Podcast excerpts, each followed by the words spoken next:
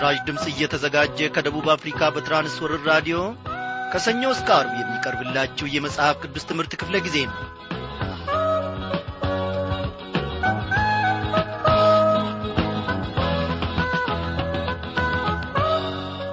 የወደደን የመረጠንና ያከበረን እግዚአብሔር ለዘላለም ታላቅ ነው እኔንም እናንተንም በያለንበት ስፍራ ሁሉ ከዐይኑ እይታ ሳያርቀን እየጠበቀን እግዚአብሔር አምላካችን በዘመናት ሁሉ ውስጥ ተጠንቅቆልን ደግሞ ለዚህች ምሽት እንድንበቃ ፈቃዱ ሆኗል።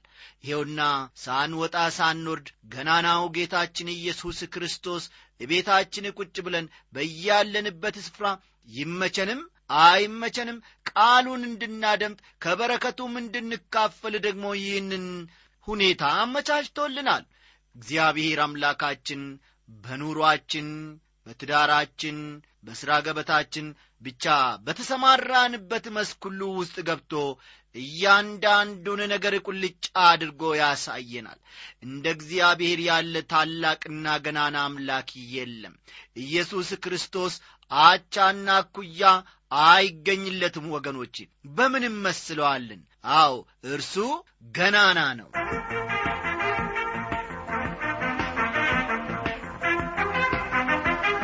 ገናና የእኛ ኢየሱስ አቻ ይገኝለት እንደ ሞት አልቀረን ከቶ አለ በሰማያት ማን ይቃወመናል? ዛሬስ በደሙ ዋጅቶናል ትንሣኤውን ልናወራ በገና አንስተናል በገና አንስተናል። ምስጋና ምስጋና ምስጋና ለሆነው ገናና። እልልታ እልልታ እልልታ ድል ላረገው ጌታ።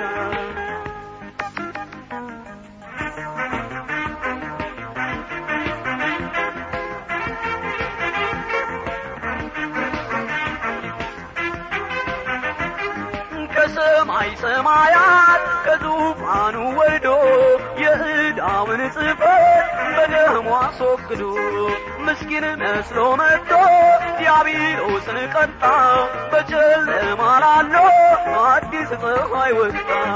ገናና የእኛ ኢየሱስ አቻ ይገኝለት እንደ ሞት አልቀረብ ከቶ አለ በሰማያት ማን ይቃወመናል ዛሬስ በደሙ አጭቶናል ትንሣኤውን ልናወራ በገና አንስተናል በገና አንስተናል ምስጋና ምስጋና ምስጋና ለሆነው ገናና እልልታ እልልታ እልልታ ላረገው ጌታ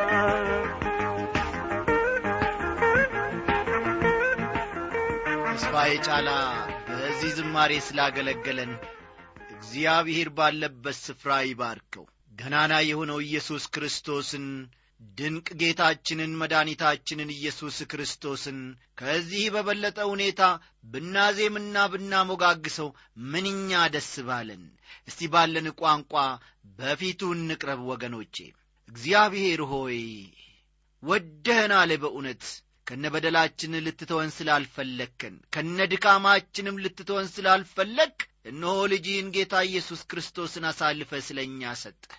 ይህ ታላቅ ምሕረት ይህ በጎነት ይህ ቸርነት ለእኛ በቂ ነው።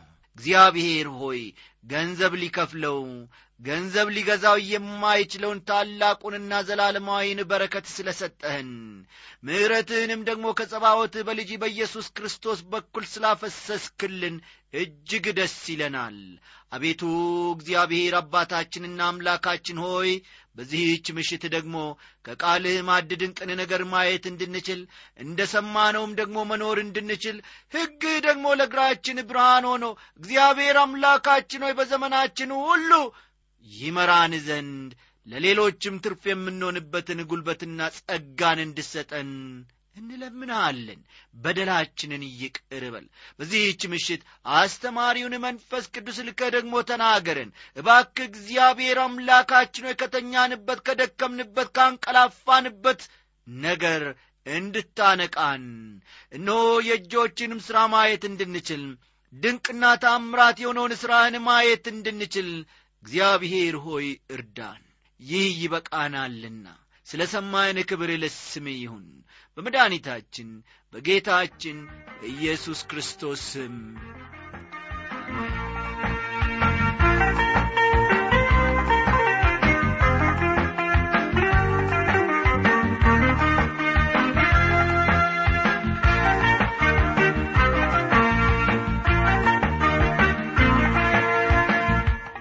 አድማጮቼ ምዕራፍ አሥራ ዘጠኝ ባለፈው ክፍለ ጊዜ የጀመርነውን ትምህርታችንን ዛሬ ቀጥለን እንጨርሳለን።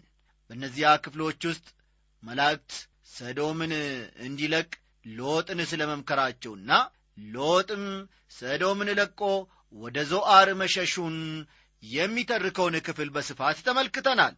በዚያ ውስጥ ዛሬ ላለን ክርስቲያኖች ትልቅ ትምህርት ጌታ መንፈስ ቅዱስ ደግሞ እንዳስተማረንና በልባችንም እንደ ቀረጸልን እኔ አምናለሁ። የሎጥ ሚስት ወደ ኋላ ተመልሳ ስለ መመልከቷ የሎጥ ሚስት ሰዶምን ለመልቀቅ እንዳልፈለገችና ልቧም ከሰዶም ጋር እንዳለ ወይም እንደነበረ የሚያወሳውን ክፍል ከሕይወታችን አኳያ አንድ በአንድ ተመልክተናል። የሎጥ ሚስት ተመልሳ ያየችበትን ሁለቱን ምክንያቶች ከተመለከትን በኋላ ከቁጥር 31 እስከ 38 ባሉት ውስጥ ደግሞ ሎጥ ከሁለቱ ሴቶች ልጆቹ ጋር ያደረገውን አሳፋሪ ኀጢአት የሚናገረውን ክፍልም በጥቂቱ መጠቃቀሳችን የሚታወስ ነው። ክፍሉን ባንጠቃቅሰውም እንኳ አንዳንድ ጠቃሚ ነጥቦችን እናነሳለን ብለን ቀጠል በማድረግ ሎጥ ከሰዶም ሲወጣ ከነፍሱ በስተቀር ሁሉን ነገር እንዳጣ በክፍሉ እንደሚታየው ሕይወቱ በሕይወታቸው ባለው ኀጢአት ላይ ሊፈርዱ የማይፈልጉትን ሰዎች እንደሚመስል እነዚህ የዳኑ ሰዎች ናቸው ግን በኀጢአት መኖር ይፈልጋሉ ካልን በኋላ ለእነዚህ ዐይነት ሰዎች እግዚአብሔር በቃሉ በግልጽ እንደሚነግራቸው እነርሱ በኀጢአታቸው ላይ መፍረድ ካልቻሉ አንድ ቀን ግን እግዚአብሔር እንደሚፈርድባቸው ተነጋግረን ነበረ። በዚህ ሁሉ ውስጥ አብርሃም ምን ያስብ ነበር ለሚለው መልስ ከቁጥር 27ና 8 በመነሳት እንደገና ትምህርታችንን እንቀጥላለንና እስቲ መጽሐፍ ቅዱሶቻችሁን ገለጥ ገለጥ አድርጋችሁ ኦሪት ዘፍጥረት ምዕራፍ 19 ቁጥር 27ና 8ን ተመልከቱ።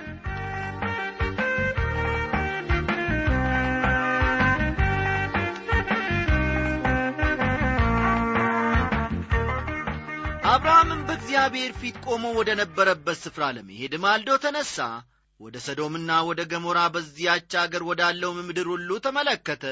እነሆም የአገሪቱ ጢስ እንደ እቶን ጢስ ሲነሣ አየ ይላል። አዎ ባለፈው ምሽት ክፍለ ጊዜ ጥናታችን ይህንን ክፍል ማንበባችን የሚታወስ ነው።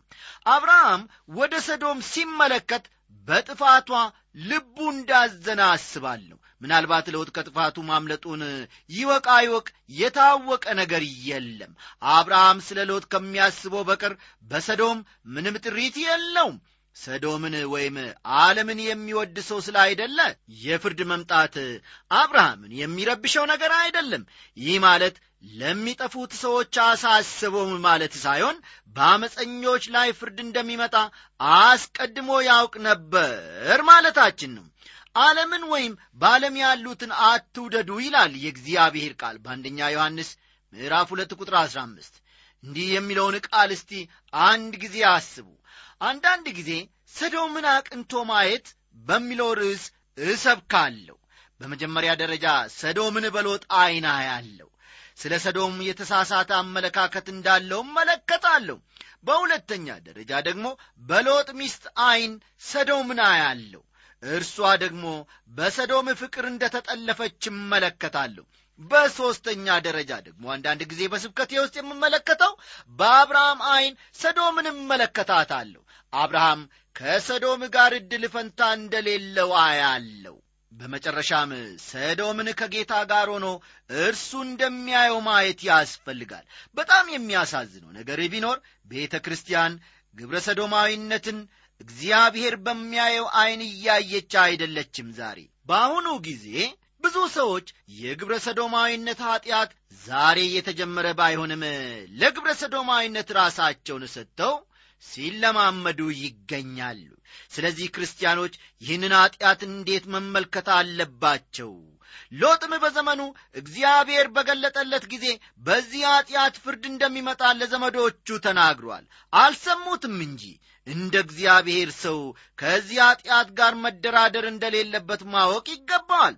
ዓለም ግብረ ሰዶማዊነትን በማቆላመጥ በሽታ ነው ትለዋለች ሌላም ስም ትሰጠዋለች። ግብረ ሰዶማዊነት ግን ኀጢአት ነው ወገኖቼ።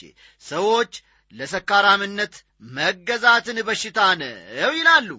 እሺ ይሁነን በል በሽታን ያመጣው መጠጥን የመውደድ ኀጢአት አይደለም እንዴ ኀጢአት ችግር ነው። በሮሜ አንድ ከቁጥር 18 እስከ 32 ባለው ክፍል በሮሜ ምዕራፍ አንድ ከቁጥር 18 እስከ 32 ባለው የእግዚአብሔር ቃል ለማይረባ አእምሮ አሳልፎ ሰጣቸው ይላል።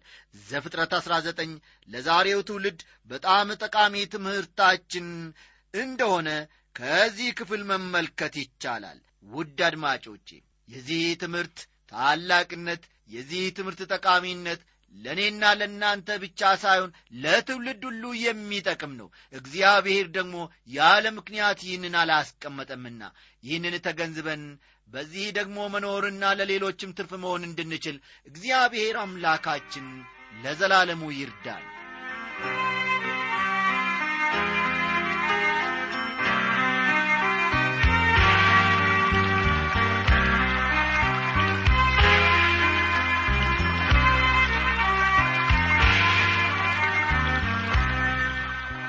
አሁን ከዚህ በመቀጠል ደግሞ የምዕራፍ ሀያነ ትምህርት በቀረው ሰዓታችን አብረን እንመለከታለን።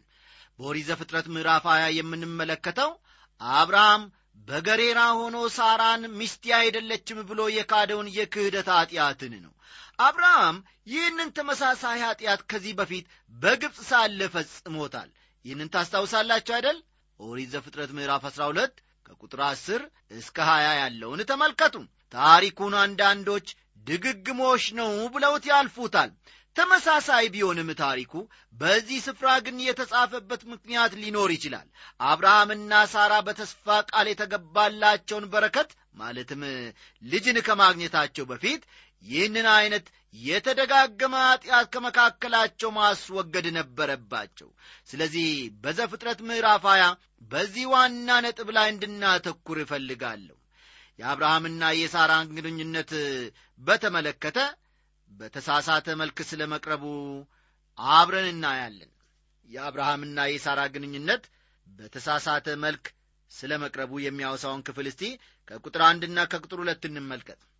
አብርሃምም ከዚያ ተነስቶ ወደ አዜብ ምድር ሄደ በቃዴስና በሱር መካከልም ተቀመጠ በገሬራም በእንግድነት ተቀመጠ። አብርሃምም ሚስቱን ሳራን እህቴ ናት አለ የገሬራ ንጉሥ አቢሜሌክም ላከና ሳራን ወሰዳት ይላል።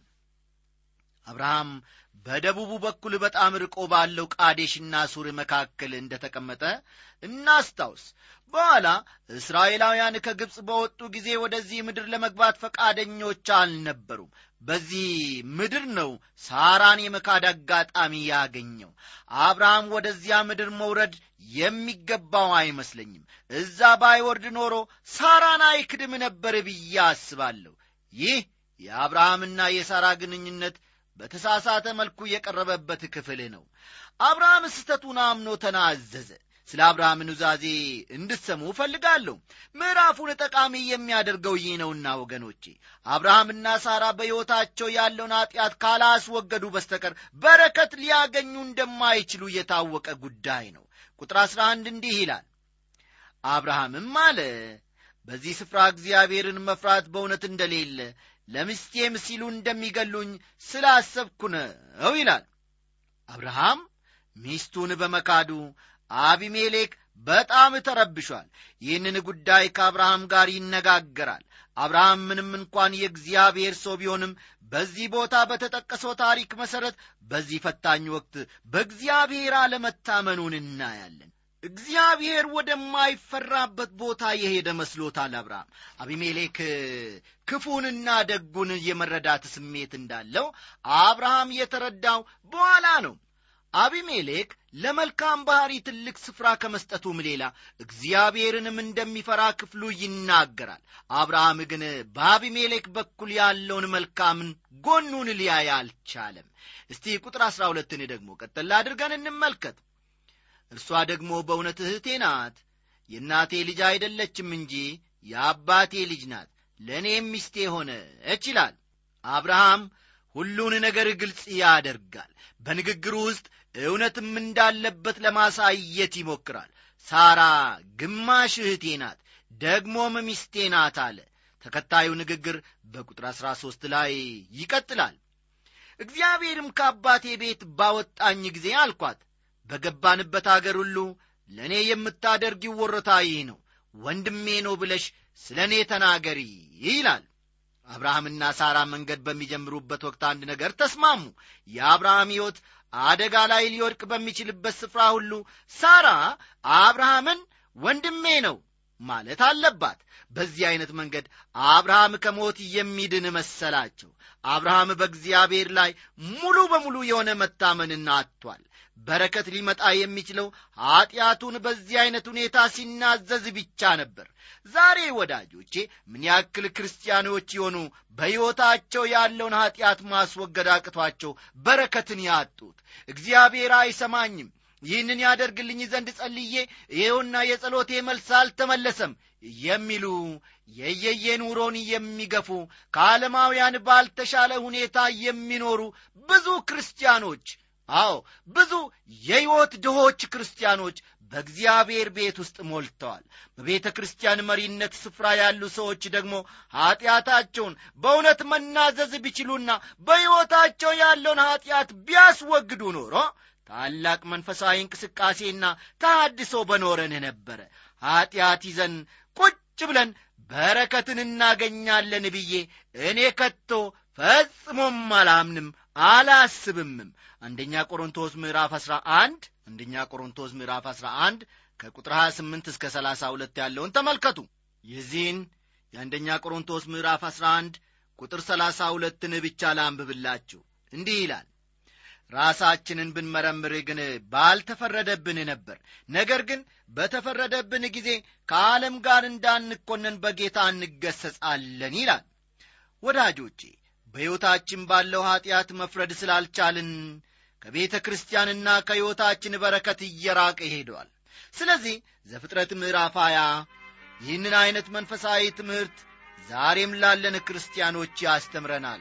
እግዚአብሔር ደግሞ በእውነት ላደረግነው ኀጢአት ተናዘን በንሳ በእግዚአብሔር ፊት በመመላለስ በረከቱን እንድንቀበል በረከቱንም ደግሞ እንድንበላ እንዲያደርገን ጌታ እንዲረዳን ዘወትር በጉልበታችን ተንበርክከን እንጸልይ።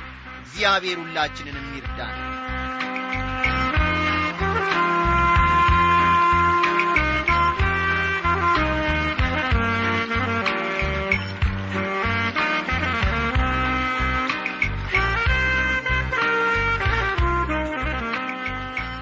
ክቡራን አድማጮቼ በቀሪው ሰዓታችን ደግሞ ጥቂቱን የምዕራፍ ሃያ አንድን ትምህርት ጌታ መንፈስ ቅዱስ በሚናገረን መልኩ አንድ ላይ አብረን እንቀበላለን እንማራለን። ባለፈው ምዕራፍ አብርሃምና ሳራ በተስፋው ቃል የተገባላቸውን ልጅ ይስሐቅን ከማግኘታቸው በፊት ኀጢአታቸውን ተናዘው ከሕይወታቸው ማስወገድ እንዳለባቸው ተመልክተናል። በዚህ ምዕራፍ ደግሞ የተስፋው ልጅ ይስሐቅ መወለዱን ቀጥለን እንመለከታለን ስለ ይስሐቅ መወለድ የሚያወሳው ቁጥር አንድና ሁለት ነው። እናንብበው። እግዚአብሔርም እንደ ተናገረው ሳራን አሰበ። እግዚአብሔርም እንደ ተናገረው ለሳራ አደረገላት። ሳራም ጸነሰች። እግዚአብሔርም በተናገረው ወራት ለአብርሃም በእርጅናው ወንድ ልጅን ወለደችለት ይላል። ይህንን ክፍል ስታነቡ ወይም ስትሰሙ በይስሐቅ መወለድና በኢየሱስ ክርስቶስ መወለድ መካከል የሚያስደንቅ ተመሳሳይነት እንዳለ ታስተውሉ ይሆናል። ይስሐቅ የተወለደው በእግዚአብሔር በተወሰነው ጊዜ ነው።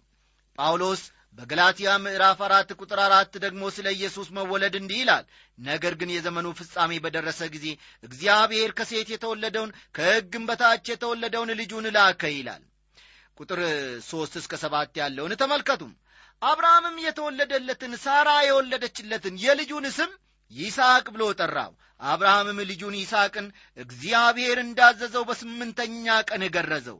አብርሃምም ልጁ ይስሐቅ በተወለደለት ጊዜ የመቶ ዓመት ዕድሜ ነበረ። ሳራም እግዚአብሔር ሳቅ አድርጎኛል ይህንንም የሚሰማ ሁሉ ከእኔ ምክንያት ይስቃል አለች። ደግሞም ሳራ ልጆችን እንድታጠባ ለአብርሃም ማን በነገረው በእርጅናው ልጅን ወልጄለታለሁና አለች ይላል። ድንቅ የሚያስገርም አባባል ነው ወገኖቼ። በዚህ ክፍል መገንዘብ የሚያስፈልገን አንዳንድ እውነቶች አሉ። በመጀመሪያ ደረጃ የምንመለከተው የይስሐቅ መወለድ ተአምራዊ መሆኑን ነው። ይህ ድርጊት ከተለመደው ከተፈጥሮአዊ ሕግ ውጪ ነው። ሐዋርያው ጳውሎስ በሮሜ ምዕራፍ 4 ቁጥር 19 ስለ አብርሃም እንዲህ ይላል የመቶ ዓመትም ሽማግሌ እንደሆነ እንደ ምውት የሆነውን የራሱን ሥጋና የሳራ ማኅፀን ምውት መሆኑን በእምነቱ ሳይደክም ተመለከተ። እግዚአብሔር ከሞተው ነገር ውስጥ ሕይወትን ያወጣል። ስለዚህ የይስሐቅ መወለድ ታምራዊ አለ። አንድ መገንዘብ ያለብን ነገር ቢኖር እግዚአብሔር የኢየሱስን ተአምራዊ መወለድ እንደ ድንገት ብልጭ ያደረገ አዲስ ነገር አይደለም። ከአብርሃም ጀምሮ በይስሐቅ መወለድ ሰዎችን ለዚህ ትልቅ ሥራ ያዘጋጅ ነበረ። አዎ ወዳጆቼ እንደ አብርሃምና እንደ ሳራ ሥጋ የእናንተም ሕይወት ብዙ የታመናችሁበት ነገር ደንዝዞ ደክሞ ተስፋ ቆርጣችሁ ልትሆኑ ትችላላችሁ። ከአሁን በኋላ ምን ይመጣልኛል? ዕድሜም ገፍቷል። እግዚአብሔር ማየኝም ብላችሁ ያጉረመረማችሁት ከዚያም ከማጉረምረም አልፎ ደግሞ ዝም ያላችሁበት ደረጃ ደርሳችሁ ሊሆን ይችላል። አዎ እግዚአብሔር አምላካችን ግን ምን ይሳነዋል? ምውት የሆነውን የአብርሃምን ሥጋና የሳራን ማፀን እግዚአብሔር እንደገና አደሰ ብዙ ተስፋ የቆረጣችሁበት ነገር ብዙ የደከማችሁበትና ፍሬውንም ያላገኛችሁበት ነገር ሊኖር ይችላል። አዎ ወዳጆቼ ዛሬ በዚህች ምሽት ይህ የእግዚአብሔር ቃል ያለ ምክንያት ወደ እኔና ወደ እናንተ አልመጣም። እግዚአብሔር ተስፋን ማደስን ያውቅበታል።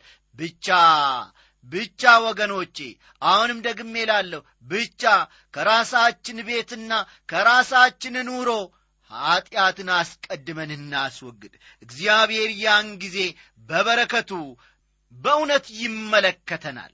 እግዚአብሔር ለዘላለም እየተመሰገነ ይሁን። እግዚአብሔር እጅ አላጣም። እግዚአብሔር ዐይንና ጆሮን አላጣም። እግዚአብሔር የኔን ጥያቄና የእናንተን ጥያቄ የእናንተን ነው መልስ ያጣ የመሰለውን የብዙ ጊዜ ጥያቄያችሁንና እንጉርጉሯችሁን ነገም አይደለም በዚህች ምሽት ለመፍታት ይኸው ከእናንተ ጎን ነው ያለው። ኀጢአትን ለማስወገድ ኀጢአትን ከቤታችሁና ከኑሮአችሁ ለማስወገድና ለማራቅ። አዎ ዛሬ ቆርጣችኋልን? እግዚአብሔር እያንዳንዳችንን ይርዳን።